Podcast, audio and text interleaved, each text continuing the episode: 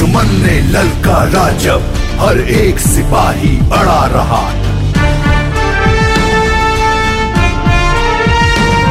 ना रुके कदम ना बुझा हौसला देश का झंडा खड़ा रहा वीरों की इस गाथा को करता है देश नमन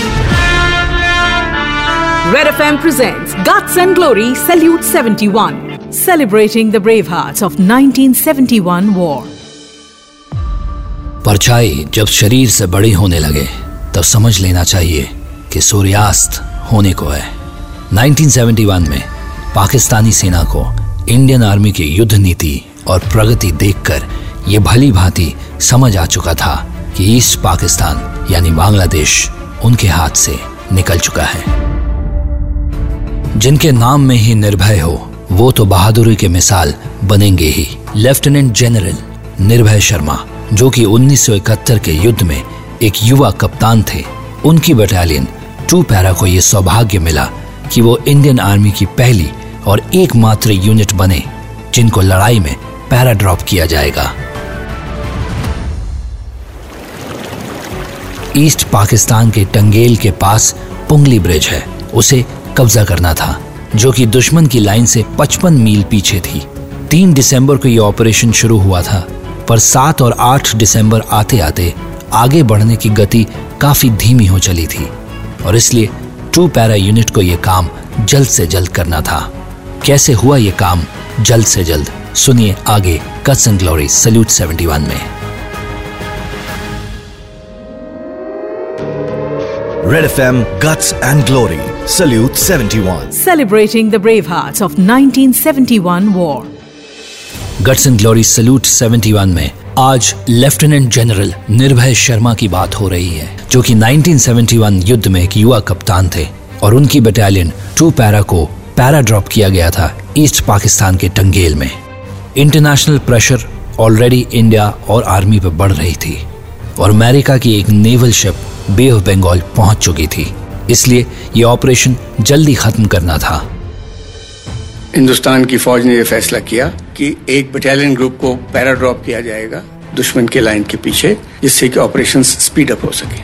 उसके बाद पाँच दिन के अंदर 11 दिसंबर को हमारी ड्रॉप हुई और 16 दिसंबर को हम लोग ढाका के गेट्स पर थे मीरपुर ब्रिज के ऊपर और वो लड़ाई पाँच दिन तक चलती रही। क्योंकि ये ऑपरेशन इतनी जल्दी हुआ तो इसको एक नाम दिया गया। इस पूरे ऑपरेशन को लाइटनिंग कैंपेन कहा गया है जो हमने बांग्लादेश को लिबरेट किया और उसमें हमारे एयरबोर्न ऑपरेशन के लिए एक चैप्टर डिवोट किया गया है द ट्रंप कार्ड लेकिन ये सारी चीज़ें हुई कैसे? थर्ड दिसंबर को जब वॉर डिक्लेयर हुई थी तो पूरी पैरा ब्रिगेड कैलकाटा में थी और हम लोग बोटेनिकल गार्डन में लोकेटेड थे हमारी बटालियन वहाँ ये हमें बता दिया गया था कि हमें कोई पैरा ड्रॉप करनी है। कहाँ करनी है? तीन चार ऑब्जेक्टिव्स थे। तो फिर आठ नौ दिसंबर को ये फाइनलाइज हुआ कि हमारी ड्रॉप होगी टंगेल में। नौ तारीख की रात को हम लोग दो ग्रुप में, एक ग्रुप कलाई कुंडा गया जो कि करीब वहाँ से सौ मील दूर था और दूसरा दमदम एयरपोर्ट पर गया। जब हम वहाँ दस तारीख की सुबह तक पहुँचे, तब तक किसी को पता नहीं था कि हम कहाँ जा रहे हैं, कहाँ हैं। उसके बाद में हमें शाम को 2:30 पर टेक ऑफ़ किया था और around five o'clock we had landed on a dropping zone हमने अपने आप को तैयारी की और पुंगली ब्रिज के ऊपर हमला बोल दिया। एयर ड्रॉप का सबसे बड़ा एलिमेंट होता है सरप्राइज़ फैक्टर लेकिन इंडियन आर्मी के टू पैरा जवानों को एक और दिक्कत हुई जब वो एयर ड्रॉप हुए वो बताएँगे लेफ्टिनेंट जनरल निर्भय शर्मा आगे गट्स एंड ग्लोरी सल्यूट 71 में Red FM Guts and Glory. Salute 71. Celebrating the brave hearts of 1971 war. Lieutenant general Nirbhay Sharma से बात हो रही है जो कि 1971 के युद्ध में एक युवा कप्तान थे और टू पैरा यूनिट का एक हिस्सा थे। Two para unit para drop हुई थी ईस्ट पाकिस्तान के टंगेल में और ये इंडियन आर्मी की एकमात्र यूनिट थी जो कि युद्ध में पैरा ड्रॉप हुई थी। पैरा ड्रॉप जब इंडियन आर्मी ने की तो एक दिक्कत और सामने आई। उस ड्रॉप में क्या हुआ कि जब हम लोग ड्रॉप होने लगे तो जो वहाँ चार पाँच गाँव थे उधर, उनके लोगों को एकदम बड़ा डर लगा और उन्होंने वो भागने लगे इधर उधर हमारे किसी एंटरप्राइजिंग जवान ने जल्दी से बोला, जॉय बंगला। जॉय बंगला की आवाज़ सुन के वो लोग सब वापस आ गए और वो हमारी हेल्प करने लगे थे, क्योंकि 20-25 जीप्स लेके गए थे आर्टलरी गन्स लेके गए थे सौ टन एमिनेशन लेके गए थे, और हर पैराट्रूपर के पास कोई साठ पाउंड वेट था।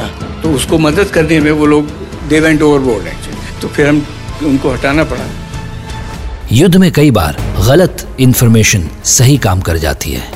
और क्योंकि उनको ये खबर मिली थी कि पूरी ब्रिगेड का मतलब कोई तीन चार हज़ार लोग ड्रॉप हुए हैं। जबकि एक्चुअली हुए तो एक हज़ार ही थे। तो उनकी कमर टूट गई और वो जमालपुर और मेमन सिंह दो जगह हैं जो ब्रह्मपुत्रा रिवर पर। जहाँ वो लोग बड़े डॉगे डिफेंस लिए हुए थे। उन्होंने विड्रॉ करना शुरू। और जब वो विड्रॉ करके आ रहे थे तो उन्हें ये पता नहीं था कि हम उंगली ब्रिज पे उनका वेट कर रहे हैं। तो they were taken by surprise and we inflicted very heavy casualties और उसके बाद में वो डिसइंटीग्रेट हो गए। 16 दिसंबर की सुबह अलग ही थी। और कोई पंद्रह बीस उनके जवान थे जिन्होंने हमें घेर लिया और एक उनके सूबेदार जेसीओ थे मैंने बहुत ज़ोर से चिल्लाया और उसको कहा कि, सूबेदार साहब, आपको पता नहीं आप क्या कर रहे हैं? हिंदुस्तान की फौज ने चारों तरफ़ से आपको घेर लिया है और आपके जनरल सरेंडर करना चाहते हैं और मैं एक मैसेज लेकर आया हूँ। मुझे मालूम था कि वो सूबेदार साहब को ये बातें समझ में नहीं आएँगी और अगर जरा सी भी हमसे गलती हो गई तो वील बी किल्ड चार पाँच मिनट की जिद्दोजहद के बाद मैंने देखा एक यंग कैप्टन ही केम तो मैंने उसको बताया वो समझ गया और हमें लेकर वो गैरिजन का जहाँ हेडक्वार्टर था वहाँ लेकर गया और वहाँ पे गैरिजन कमांडर हमें मिले और हमने उनको ये चिट्ठी दी। तो वो चिट्ठी उन्होंने देखा और उन्होंने एक ऑफिसर को वो चिट्ठी लेकर सीधा भेजा ढाका कैंटोनमेंट और हमसे कहा कि आप वेट करिए। पाकिस्तानी आर्मी ने 16 दिसंबर को सरेंडर कर दिया और सरेंडर के बाद होती है सरेंडर सेरेमनी लेकिन ये भी थोड़ी अलग थी। अच्छा ये सरेंडर सेरेमनी जो होती है इसमें एक तो ये सरेंडर है कि आप एनकाउंटर आपका हो गया और आपने कहा हैंड्स अप और उसने हाथ ऊपर कर दिए। ये सेरेमनी जो है, ये तो फॉर्मल सेरेमनी है, इसमें कैलकटा से जनरल अरोरा आए और एक सरेंडर का डॉक्यूमेंट था, जो कि वहाँ पर रेस कोर्स पे साइन हुआ। हमारी बटालियन को ये बड़ा, उस वक्त बड़े फक्र की बात है कि हमने गार्ड ऑफ़ ऑनर दिया उस टाइम और फिर बाकी उसके बाद क्या हुआ? History lieutenant general Nirbhay Sharma, जो कि 1971 के युद्ध में एक युवा कप्तान थे और उनकी बटालियन टू पैरा को यह सौभाग्य मिला था कि वो इंडियन आर्मी की पहली और एकमात्र यूनिट बने, जिनको लड़ाई में पैरा ड्रॉप किया जाए। और इन्होंने अपने शौर्य से भारत को ये युद्ध जिता दिया था। पाकिस्तान आर्मी सरेंडर कर चुकी थी। सरेंडर तो हो चुका था, पर उसके बाद के दृश्य कैसे थे? खबर आ गई थी, पाकिस्तान आर्मी सरेंडर कर रही है। वहाँ पर उस वक्त पाँच एलिमेंट थे जो कि एक साथ वहाँ चल रहे थे। पाकिस्तान आर्मी, जिसको कि कहा गया था सरेंडर करो, वो एक लाइन में अपने हथियार लेके जा रहे थे। हिंदुस्तान की फौज ने यह फैसला किया कि उनके हथियार हम नहीं लेंगे, क्योंकि अगर उस वक्त हम हथियार ले लेते तो मुक्ति बाहिनी और बांग्लादेश के लोग उनको चीर देते। उसी टाइम सड़क पे एक लाइन पे जा रही है पाकिस्तान आर्मी, दूसरी लाइन में मुक्ति बाहिनी, तीसरी लाइन में रजाकार, जो कि पाकिस्तान के साथ मिले हुए थे, और उसके बाद में यहाँ के पब्लिक अनयूजल था मतलब ऐसा कभी हम सोच नहीं सकते। युद्ध समाप्त होने के बाद आप बहुत सी बातों को सोचते हो। मुझे लगता है कि ये अगर वो चाहते, उनके पास इतना असला था और इतनी फौज थी ढाका में, कम से कम एक महीने ढाका को डिफेंड कर सकते। लेकिन वो विल पार खत्म हो गई थी। क्या वजह थी? एक तो ये था कि उन्होंने जो लोकल लोग थे, उनके साथ इतना दुर्व्यवहार किया था, इतने बुरी तरह से उनकी औरतों को बेइज्जत किया था। बल्कि मुझे याद है कि जब हमने पुंगली ब्रिज कैप्चर किया था उन बंकर्स में तीन, चार औरतों की लाश मिली जिनको तभी मारा गया था। तो उनकी हार तो तभी तय हो गई। लोकल उनके साथ नहीं थे और उनके जो ऑफिसर्स थे, वो इतना ज़्यादा अयाशी और उसमें हो गए थे कि कोई लीडरशिप नहीं थी। गट्स एंड ग्लोरी सल्यूट 71 में ऐसे ही वीरों की शौर्य गाथा आपके लिए आता रहेगा रेड एफएम पे। सुनते रहिए।